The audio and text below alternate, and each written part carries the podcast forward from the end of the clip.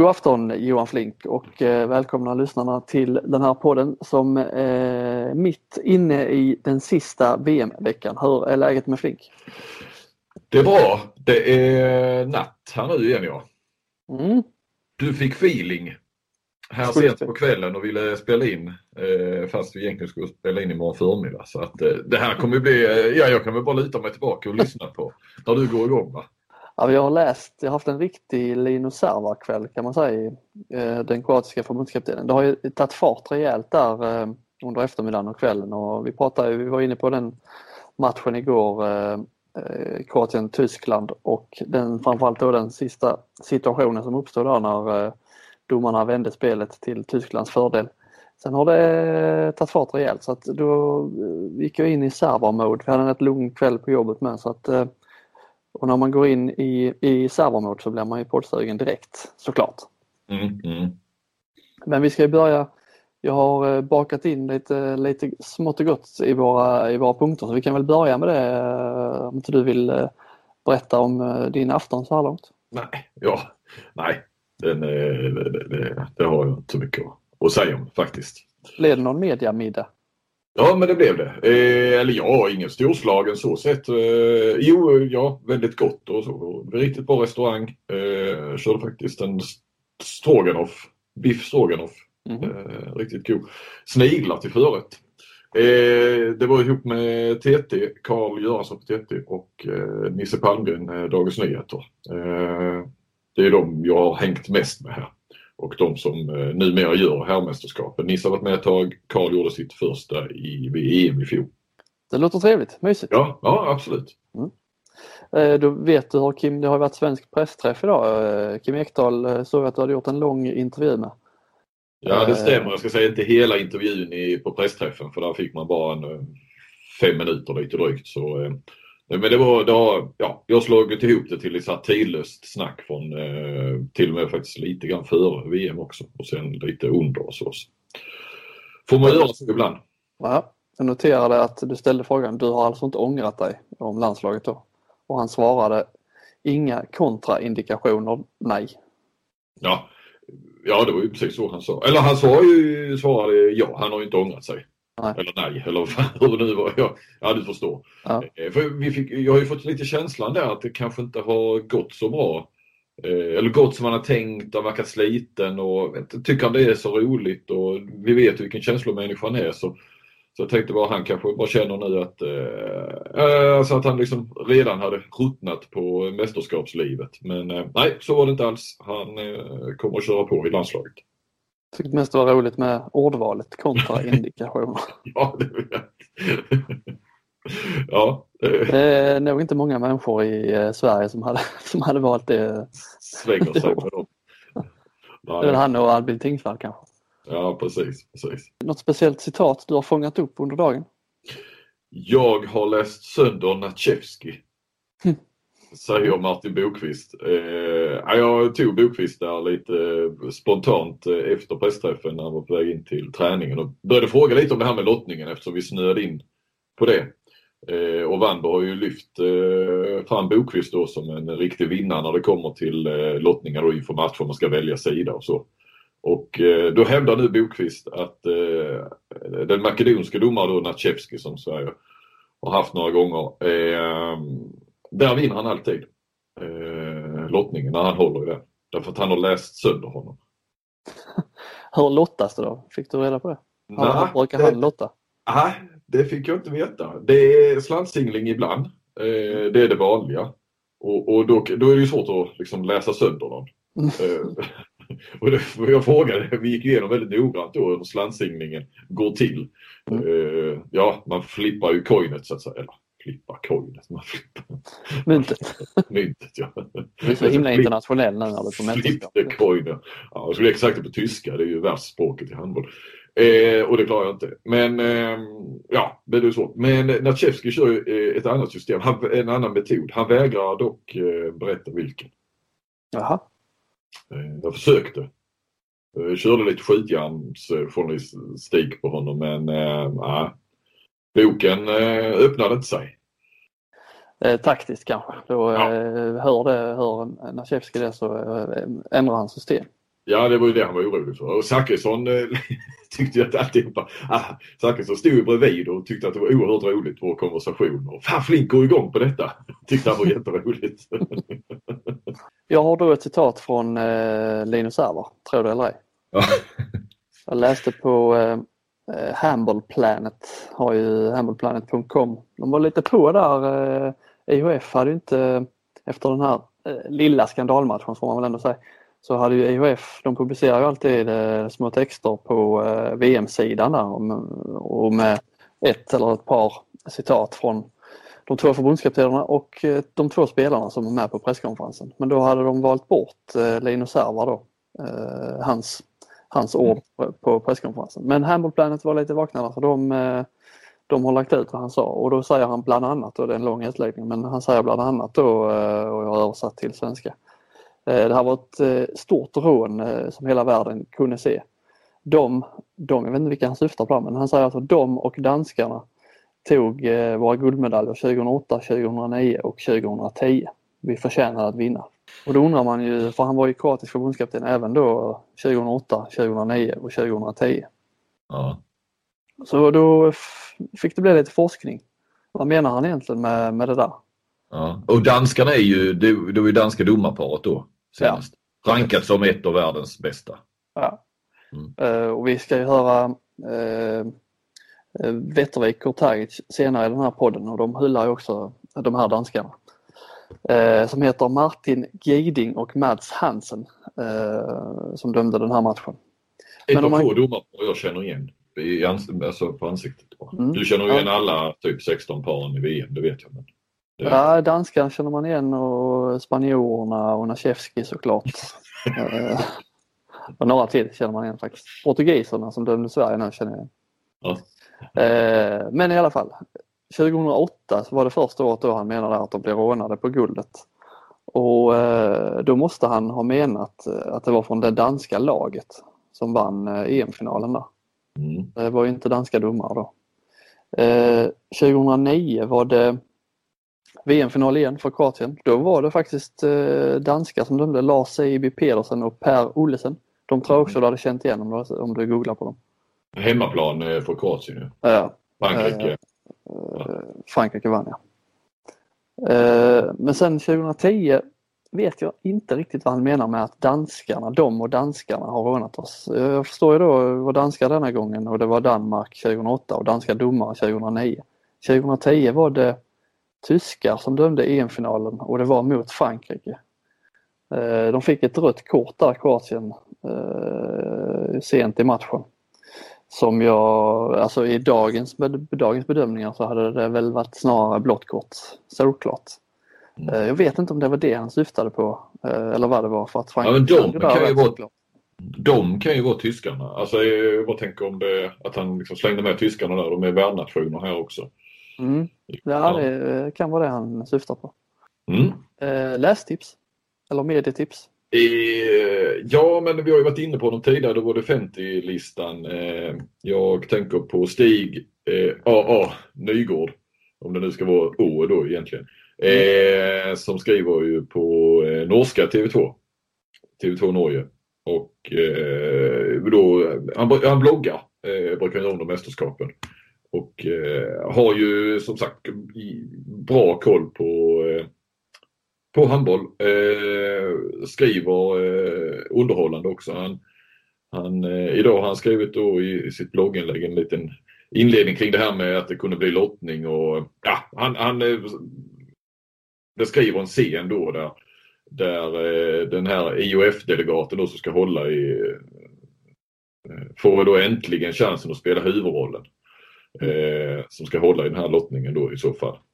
Eh, ja, lite det är både underhållande och sen så tittar han ju lite närmare på, på eh, gå igenom om det kan vara liksom möjligt då, eh, eller att det inte är möjligt att komma överens om ett resultat i handboll eller så. så. Mm.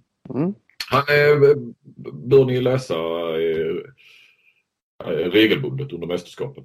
Oftast eh, pigga vinklar och så också. Jag läser mycket av honom, jag ska läsa ännu mer. Eh, Ja, mitt lästips är ju när jag googlade runt på Linus Servar så hittade jag faktiskt en intressant eh, grej som han skrev, eh, Thoughts about Handball eh, av Linus Server. Det skrev han eh, under eller inför EM 2016. Det har liksom inte publicerats. Man, man, måste vara... Nu fanns den här pdf-filen när man googlade så, så uh, kom den upp men annars det är på det här members.eof.se så det är bara liksom EHF-medlemmar som har kunnat läsa det från början. Sen är det väl någon som har lagt ut det då. Faktiskt rätt, eh, om man tar sig igen, faktiskt, han verkar inte riktigt klok så när man ser honom eh, så här på mästerskap och man kan väl tycka mycket om hans sätt att coacha och så men faktiskt rätt så kloka tankar där.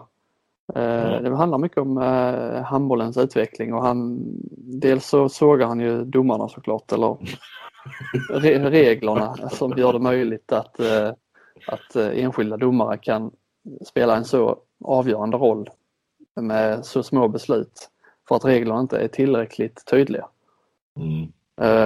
Det håller man med om. Det är ju alltså de, är ju de här danskarna, de, de har ju erkänt att den här situationen som blev offensiv foul, det var ju en felbedömning. Och de eh, är ledsna och har inte kunnat sova ordentligt. Eh, men det spelar ingen roll för att det domslutet får ju en helt avgörande betydelse för Kroatiens eh, VM-chanser. Men han skrev också där Serva om handbollen, att det, den här tekniska briljansen som, som de flesta då tycker är det bästa med handbollen. Tekniken helt enkelt har fått gått förlorad eh, till förmån för kraft och styrka och, och hårt spel. Eh, och den, han skriver en del om den, den utvecklingen, vad han tycker borde göras. Så att eh, den, eh, den lilla, lilla uppsatsen eller eh, skrivelsen eh, rekommenderar jag. Jag ska twittra ut den också. Mm. Ja, gör det, gör det. Man säger också, vi pratade lite om det senare också med Mirza och uh, Mattias där att det är inte så ofta man ser domarintervjuer men eh, de TV2 där, danska, har ju, eh, ju gjort en rätt, rätt lång intervju med de här uh, danska domarna som dömde i den matchen, Kroatien-Tyskland. Och, det, jag tycker det tillför någonting ändå att de för i fotboll hade man ju bara stört sig på domarna och sen hade de inte fått säga något och så går livet vidare. Men här kan de liksom gå ut och erkänna sin misstag. Mm. Eh, det kan ju vara bra för domarna att få göra det. Mm. Visst, eh, i fotbollen där kan du, du får du inte uttala det och du, ja, så, så, så, så, så, så stoppar man huvudet i sanden eller tvingas göra det och sen blåser det över så oftast. Och så mm. har folk glömt det när slutspel eller turneringen är över. Men, nej men det är väl bra. Håller, alltså, den öppenheten för ju någonstans kanske utveckla handbollen eller för ta debatten vidare så att säga. Mm. Ja men som vi, att vi kan sitta här och ringa till våra svenska domare mitt i, mm. mitt i VM och de kan prata, även om vi inte går in på just eh, vad de, de satt på läktaren och så den här matchen så det är svårt för dem att bedöma eh, bedöma de danska domarna utifrån eh, deras position men ändå att man kan liksom få hyfsat detaljerade uppgifter och känslor från, från mästerskapet. Det måste ju varit en höjdpunkt för dig i ditt nästan journalistiska liv att, att kunna köra en podd med VM-domare mitt under turneringen. Ja, det... Jag tycker det, det är lite kanske, det kanske, och kanske höjdpunkten i din karriär, den kanske, den kanske sker nu. Vem skulle du vilja vara eller inte vara idag Flink? Jag väljer Nikola Jakobsen. Som, eh, de hade medieträff idag, eh, danskarna. Och eh, Jakobsen, vi stod och pratade lite med honom där, samlat så men väldigt eh, avslappnat. Eh, förstod ju inte, såg ju smålog lite och tänkte på dig faktiskt eh, där när han, eh, med, med, hans mummel och sådär. Mm. Eh, det var, fanns väl lite där också, även i vanliga intervjuer. Och, och man förstod inte allting. Man förstod tillräckligt mycket för att förstå sammanhanget och så fick man ju då lyssna igen. Eh, om man skulle använda några citat. Men det jag förstod, det, för det lyssnade jag inte om igen, men det var, det var några danska journalister som, som tror jag frågade honom hur det känns att vara den mest hyllade förbundskaptenen någonsin eller så. Alltså det var väl tydligen, jag, jag fattar inte om det var igår eller någon sån jubel. Eh, alltså jublet var tydligen något extra för Nikola Jakobsen i, igår. Eh, han var väldigt tacksam för det och så. Så jag tror man mår rätt bra av att vara Nikola Jakobsen nu. Eh, åtminstone fram till att Sverige skulle göra fem vinna med fem bollar ikväll, vilket jag inte tror ju, men eh, nej. Det var hans eh, 7 mot 6 spel där som, som fick danskarna att och hylla hans taktiska briljans kanske. Det var kanske det. Han får passa eh, på nu eh, för att jag läste att eh, boysen Rasmus där som vi pratat mycket om skrev på Twitter att det går ett rykte bland östeuropeiska medier att eh, EHF eh, är lite inne på att avskaffa det här 7 mot 6 spelet igen. Jaha. Men det är Eh, ju, som du sa, det är rätt konstigt om du skulle backa från det igen.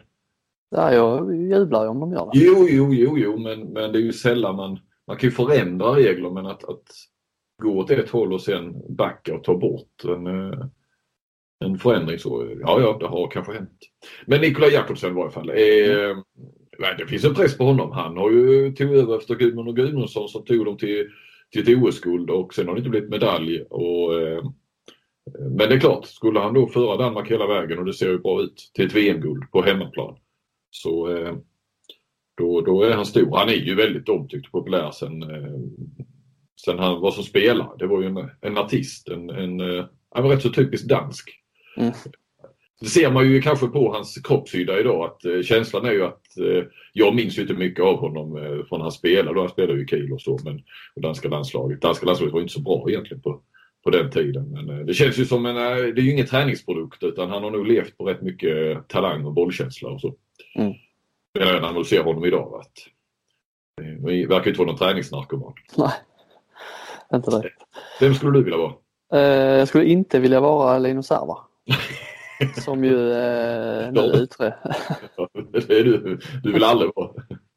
Nej, eh, han utreds ju av, eh, ja, jag läste på TV2 eh, Danmark igen att eh, de hade gjort en intervju med Hassan Mustafa, EOF-presidenten, där han eh, sa, han sa i och för sig inte att det var servar som utreddes, eh, men det måste det nästan vara eh, med tanke på hans eh, uppträdande där. Eh, det var någon, eh, någon, eh, någon ledare och någon spelare i Kroatien som eventuellt då kommer att få någon typ av straffböter eller Mm. avstängning. Eh, och så då vaknar han dessutom upp och får höra att domarna erkänner att de har gjort, eh, gjort fel. För hans del, för alla andra, att, som du och jag kan sitta här och tycka det är bra att de erkänner misstaget. För Linus Serva måste liksom vara ännu eh, s- mer salt Ja. i såren att, Ja. eh, att de dessutom går med på att, eh, att det var fel. Har vi ändrat någon guldfavorit eller du ligger kvar på Danmark? Jag ligger kvar på Danmark med Frankrike som största utmanare i så fall. Mm. Eh, det gör jag också. Men det kan ju mycket väl bli att de möts i en semifinal. Ja precis. Ja. Det, det vet vi i, ikväll. Får, absolut. Får jag komma med två små spaningar, korta spaningar från eh, Eh, gärna. Ja. Eh, dels så får jag precis suttit och, och skrivit ut en intervju med Andreas Palicka. Han var ju riktigt i gasen i, eh, i intervju idag. Eh, Det var jag och, och, Kalle på TT och Nisse som stod med honom där. Va? Han gick igång rejält. Eh, det, det var rätt underhållande. Ni kan läsa det senare under dagen om det inte har lagts ut nu. Va? Men eh, det var lite hur han tänker, alltså det mentala med målvakt och, och sådär. Men nu har jag suttit och lyssnat på intervjun så märker jag, han har ju han har väl varit i Tyskland i tio år nu va? Är det Mm. inte, tar han, när man läm, kom han, han kom redan 2005, 2007 någonting så var han väl iväg ett eller två år i Danmark. Hans, han har ju en- alltså en tysk satsmelodi skulle jag vilja påstå, även när han pratar svenska. Alltså. Och, och du vet ju, tyskarna är ju glada för sina bisatser och instoppade bisatser, eller vad det är, inskjutna bisatser heter det. Ja. Eh, så det är inte helt lätt eh, när man ska skriva ut citaten. Eh, för att det är rätt mycket bisatser. Det, mm. eh, Ja, det- det ska är- jag lyssna på eh, extra i nästa intervju. Ja, ja gör det. Eh, möjligtvis nu om han är i TV att han kanske är lite sådär. Man märker ju det. Det är skillnad när man hör dem ibland på TV och det är lite mer avslappnat. Alltså i, i TV, en del blir ju bättre i TV till exempel. Vet jag att en del som tycker att Henrik Signell då eh, till exempel blir bättre i TV för då blir han eh, mer kortfattad och lite rakare och sådär. Mm. Det var ett exempel. Eh, Bokvist kör eh, den här blinkningen när man hälsar. Eller du vet, man går, för, inte när man går fram och hälsar och, skakar tass utan eh, ja men du vet sådär nu. De kommer och så, Ja, och så, ja. Så går man förbi liksom. Så eh, han kör den här, eh, kan du se den framför dig? Den som nog en äldre generation har kört mer. Sådär lite, ja jag, eh, jag har den, jag har den i, i, framför mig. ja, ja. Kör lite, så här, rycker till lite i ögat. Som, liksom, säger inget, han säger inget känn utan han kör bara blinkningen. Och vinkar inte och nickar Nej. inte utan Nej, nej. Mm. Utan man får ögonkontakt och så bara blinkar han. Eh, Och jag tror inte, alltså det är ingenting bara liksom mot mig. Jag tror han kör den eh, rätt ofta. Sådär, att, eh, Han vandrar ju alltid fram till Susanne Sjögren i, i intervjuzonen där precis efter nationalsångerna. mm. Då brukar han ju hälsa, de brukar ju ha någon form av hälsningsceremoni där. Jag ska titta på detta också Flink ikväll. Mm. Se om han blinkar eller om han säger hej eller vad han gör. Mm. Men där kan det ju bli mer ett, ett mer formellt hej kanske. Ja. Jag Mm. tänker mig. Det här är mer när man bara passerar och råkar se varandra eh, så första, ja, mm, första gången på dagen. Så, mm. Det blev inte så mycket snack om eh, Sverige-Danmark i, ikväll. Det lär det väl bli i morgondagens podd. Ja. Men bara kort, vad, vad, vad, vad, vad säger din känsla? Hjärnan säger väl att eh, Danmark vinner. Mm. Ett par, Det- par, tre bollar kanske. Jag tror hemmaplan och det här, de, de vill behålla sitt momentum, eh, gå, gå rent och eh, rakt igenom bara segrar och eh, vill inte svika när 15 000 har betalt för att se dem och, och hela det. Ja, eh, ja men med det så eh, tackar vi för idag och eh, lämnar över till eh, de svenska VM-domarna. Say hello to a new era of mental health care. Cerebral is here to help you achieve your mental wellness goals with professional therapy and medication management support. 100% online. You'll experience the all new Cerebral Way, an innovative approach to mental wellness designed around you. You'll get a personalized treatment plan from a therapist, prescriber, or both in a safe and judgment free space. Your cerebral therapist or prescriber will outline a customized plan with clear milestones along the way so you can get to feeling your best. With Cerebral, you're not alone in your mental health journey. We're here to empower you to live a fulfilling life. So take that first step towards a brighter future and sign up today at cerebral.com slash podcast and use code ACAST to get 15% off your first month. Offer only valid on monthly plans. Other exclusions may apply. Offer ends July 31st, 2024. See site for details. Då säger vi hej till Mirza Kurtagic och eh, Mattias Wettervik som är i Tyskland va? Vi får börja om. Jaha. Uh, housekeeping. Eh, Då säger vi hej igen, eller hej och välkomna till Mirza Kurtagic, Mattias Wettervik som är i Tyskland. Hur står det till? Jo tack, bara bra. Det är Härligt. vilodag idag så att vi ja, passar på att vila oss lite och ladda batterierna inför fortsättningen. Ni är ju då eh, det enda svenska domarparet på plats och om jag förstår det rätt då så är ni i allra högsta grad kvar i eh, snacket om VM-matcher. Mm. Nej men så är det. Vi, har, ja, vi började ju i Berlin och dömde lite matcher och sen flyttade vi oss till München och nu är vi i Köln.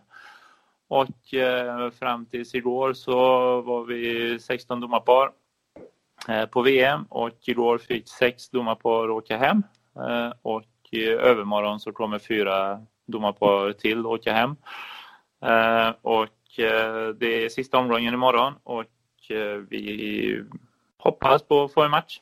Och hittills har det gått väldigt bra för oss. Vi har fem matcher på, på VM och som är då vår debut på herrmästerskap. Mm. Vilka matcher har ni dömt? Eh, vi börjar med Frankrike, Brasilien. Eh, du får hjälpa mig nu, det är fan två veckor. Tyskland, eh, Ryssland, Korea, Serbien, Makedonien, Island och Island, Frankrike. Vilken är er bästa match? eh, det är väl de två initiala skulle jag säga. Ryssland, eh, Tyskland och eh, debuten Frankrike, Brasilien. Var ni mer koncentrerade eller har ni en dalande formkurva eller vad menar ni? Jaha, nej. Nej, alltså jag, och jag, jag hade nog sagt eh, antingen någon av de första men också även de sista där vi, eh, där vi har kommit upp på bra nivå. Alltså, det var en helt avgörande match mellan Island och Makedonien om vilket lag som skulle gå vidare eh, från gruppen. Eh, så att eh, även och, och väldigt stabil insats eh, sista matchen här nu Island, eh, Frankrike också i mellanrundan här. Så att ja, vi, jag tycker fyra av fem matcher har vi gjort eh, väldigt bra ifrån oss. Vilken är den femte där då? Serbien, Korea, där kom vi inte riktigt upp. Eller det var ingen dålig match, men det var vi kan bättre och det var några, framförallt några situationer som vi kom fel in i. Det är inget matchavgörande utan det är mer domarkänslan som man tar med sig. Ja, någon offensiv här och där och på bägge lagen som man kunde gjort lite bättre. Så det är mm. inget, uh, inget så här matchavgörande direkt. Ja, men har ni möjlighet att hänga med? Har ni sett lite Sveriges matcher så här eller? Inte en enda faktiskt. inte ens igår förutom på Flashstore lite följde vi. Ja, vi såg en halvlek gjorde vi i början när vi hade vilodag i Berlin så spelade, hade Sverige eh, spelat där. Men det var en halvlek så att det är oerhört lite från de andra grupperna. Mm. Ja men, eh, men vad, vad har ni fått för feedback då från, eh, får ni någon sån liksom generell att ja, det har sett bra ut det här mästerskapet, ni, ni kör på eller är det mer liksom enskilda situationer man pratar om och så här? Ja, man pratar ju först och främst om, eh, om matchen då och eh, bryter ner det med, med hjälp av olika klipp, eh, situationer från matchen. Eh, och sen får man får ju en generell feedback. Eh, det här var bra, det här, eh, tänk på det här fortsättningsvis. men också enskilda saker. Och sen så handlar det om att man ska inte försöka att ändra sin dömning för mycket utan vi har ju vår filosofi och Eh, syn på hur, hur vi vill leda matcherna och döma. Eh, men att man tar in och finslipar små detaljer eller eh, till nästa gång vi får en likartad situation så ja, kan vi jobba på ett annat sätt för att förebygga. Mm. Det är alltid domardiskussioner om något mästerskap känns det som. Men det var ju några eh, riktlinjer eller instruktioner eller vad man ska säga som, som, som var specifika inför det här mästerskapet. Ja, det, precis som du säger så är det ju ja, även nya direktiv och nya guidelines och regeländringar medför ju saker som blir. Men man kan säga att det som var inför det här VMet och som man har även gått ut till tränarna och man har även på VM eh, träffat tränarna inför och diskuterat och gått igenom de här sakerna. Då är det framförallt att eh, det här med varningar som kanske tidigare gällde att ja, vi ska ut med alla sex varningar och det eh, ja, ska informeras. Eh, nu så har vi inte att ett det har inte heller varit ett krav tidigare men nu är det ju inte så att eh, vi börjar med varningar utan är en situation efter 20 sekunder korrekt för en tvåa, då tar vi en tvåa. Så att vi är mycket tydligare på den biten. Sen är också det här arbetet med mittsex, pivot, eh, tröjdrag, fasthållningar, long holding, sandwich. Eh, lite uttryck som man eh, använder sig av när man ska förklara. Sandwich? Ja, precis. Jag, jag gissar att det är när två försvarare klappar ihop med, med mittsexan? Jajamän. Ja. ja. Eller ett genombrott eh, med nian, nio metern. Nu dömde ni inte igår. Eh, det var en het, het match där, Kroatien-Tyskland. Såg ni den eller? Ja, vi var på läktaren och njöt av stämningen i hallen. Ja. Vad tyckte ni om de danska domarna? Ja, de är väldigt duktiga. Väldigt duktiga. Ja, de är... Ja, det är... vi har haft förmånen att vara med dem nu och de är lugna och tar, ja, tar rätt beslut och jag tycker de står väldigt bra emot trycket igår och nej, men de är jätte, jätteduktiga. Vi upplevde bara att det var, det är klart att det är mycket känslor men att eh, det hanterades bra av både delegater och domare eh, hela matchen men också slutet så att ehm, eh, Alltså det, det är jättemycket som står på spel så menar, man förstår ju, förstår ju att det, det finns känslor inblandat och det vore väl konstigt om det inte var det. Alla vill ju vinna matcher men som sagt, vi, därifrån vi satt och eh, såg på det så såg det jättebra ut. Det, blir, det är lätt att bli en diskussion. Vi pratade lite, jag och Flink i gårdagens podd om eh, den här sista offensiva faulen som blev som Kroatien fick emot sig då. Det är väl svårt att diskutera enskilda situationer så med er men men eh, vilka, vilka typer av situationer upplever ni som svårast att bedöma? Alltså just eh, när det gäller eh, sådana man har ju, man kan ju väl säga att det har varit en tendens som tränarna tar upp det här på de möten, för det är också tränare som har varit med på, på de här i de här grupperna där vi är i de olika städerna. Um, och det man tar upp är ju den här tendensen att man försöker hjälpa oss som domare numera från spelarhåll mm. i situationer. Mm. Vilket då kan påverka att uh, offensiva foul är ju en sån aspekt eh, eh, där man förstärker. Det kan vara två minuters utvisningar men jag skulle rent generellt säga att just den offensiva faulen är ju något som ja, vi själva, som vi nämnde tidigare här i matchen Korea-Serbien, där vi hade några situationer och mycket sånt är ju en känsla som man har på plan som man ska blåsa. Så att just offensiva två minuter så vidare, det är väl de ja. Du sa där att spelarna försöker hjälpa er. Uppskattar ni den hjälpen? Eller? Nej, men då, alltså, det kan ju ställa till det väldigt mycket för oss också. Eh, så att eh, kanske skälpa mer. Eh, just att, att man kanske spelar över en situation eh, så. Eh, för, för att få med sig ett domslut.